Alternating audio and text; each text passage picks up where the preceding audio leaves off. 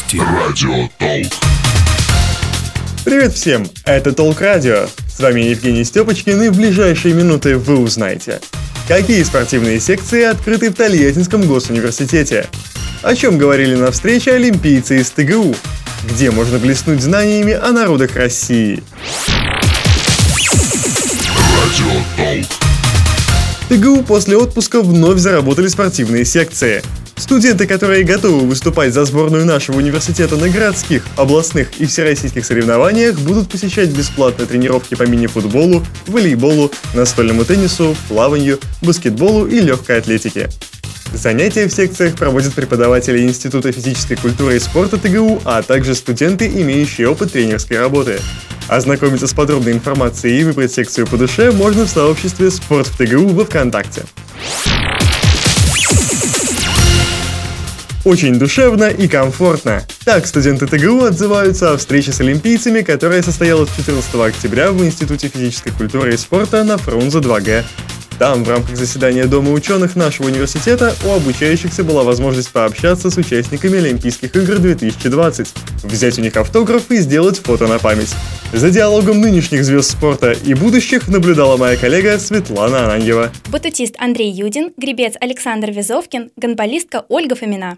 Этих спортсменов объединяет не только Токийская олимпиада, но и кафедра «Адаптивная физическая культура, спорт и туризм» ТГУ.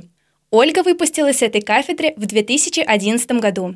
Андрей и Александр в настоящее время заканчивают обучение. Чемпион России по гребле Александр Вязовкин в ноябре будет защищать магистерскую диссертацию, а чемпион России по прыжкам на батуте Андрей Юдин готовится получить диплом бакалавра. Как спортсменам удается совмещать учебу, тренировки и выступления на международном уровне, услышали от известных студентов, обучающиеся в ТГУ.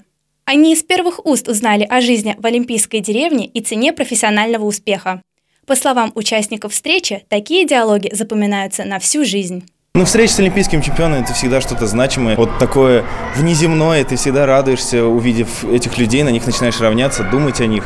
И такой думаешь, блин, останавливаться на достигнутом нечего, можно идти все дальше, дальше, дальше. Мне лично все понравилось, узнала много нового, впечатления непередаваемые. Было приятно находиться, очень тепло встретили. Очень интересно послушать историю участников Олимпийских игр, про их победы, поражения, про их тренировки, потому что именно тренировки Тренировки, как правило, остаются за кулисами. Не всегда видно, через что проходит спортсмен перед тем, как попасть на соревнования. И приятно было пообщаться с такими людьми, которые из моего города. Ведущей мероприятия с участием известных гостей стала доцент Института физической культуры и спорта, серебряный призер Олимпийских игр две тысячи восьмого года по гандболу Оксана Роменская.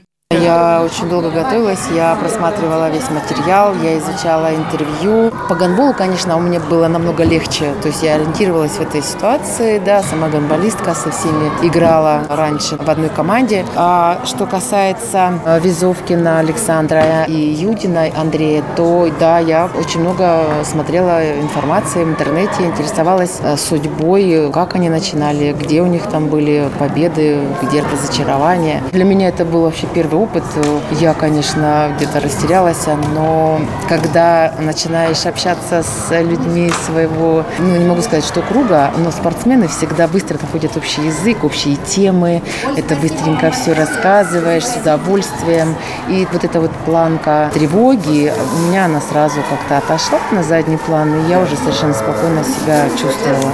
Присутствующие в зале участники встречи отметили, что Оксана Роменская отлично справилась с ролью ведущей, и она могла бы сделать хорошую карьеру в спортивных средствах массовой информации.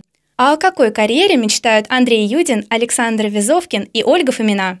Андрей и Александр не стали раскрывать своих планов, но отметили, что становиться тренерами пока не собираются. Вместе с тем, знания, полученные в Тольяттинском госуниверситете, им обязательно пригодятся.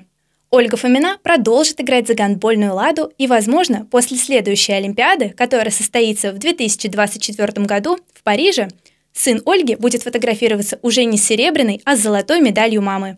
Светлана Ананьева, Толк радио.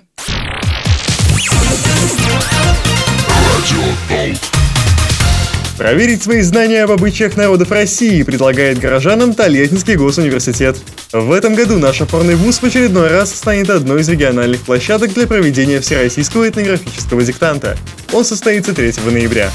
Для поддержания баланса между федеральными и региональными особенностями задания диктанта разделены на две части. Первые двадцать вопросов будут касаться всей страны, а последний блок из десяти вопросов уникален для каждого региона России. В Тольятти он будет наполнен вопросами о крупных этносах, которые исторически проживают на территории нашего края. На ответы участникам диктанта отведут сорок пять минут.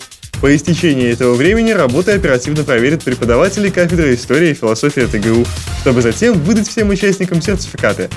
А для школьников сотрудники университета приготовили приятный бонус, рассказала в интервью Толк радио доцент кафедры истории и философии Светлана Васильева. Ко всему прочему, после написания диктанта для школьников пятого класса, в связи с тем, что другие классы находятся на дистанционном обучении, для небольшой группы планируется провести этнографический квест силами наших студентов кафедры истории и философии. Будет такой он костюмированный квест с заданиями, которые вот направлены на знания о тех народах, которые проживали на территории Поволжья в разные исторические периоды.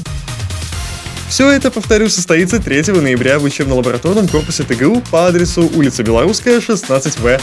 Всероссийский этнографический диктант начнется в четырнадцать часов.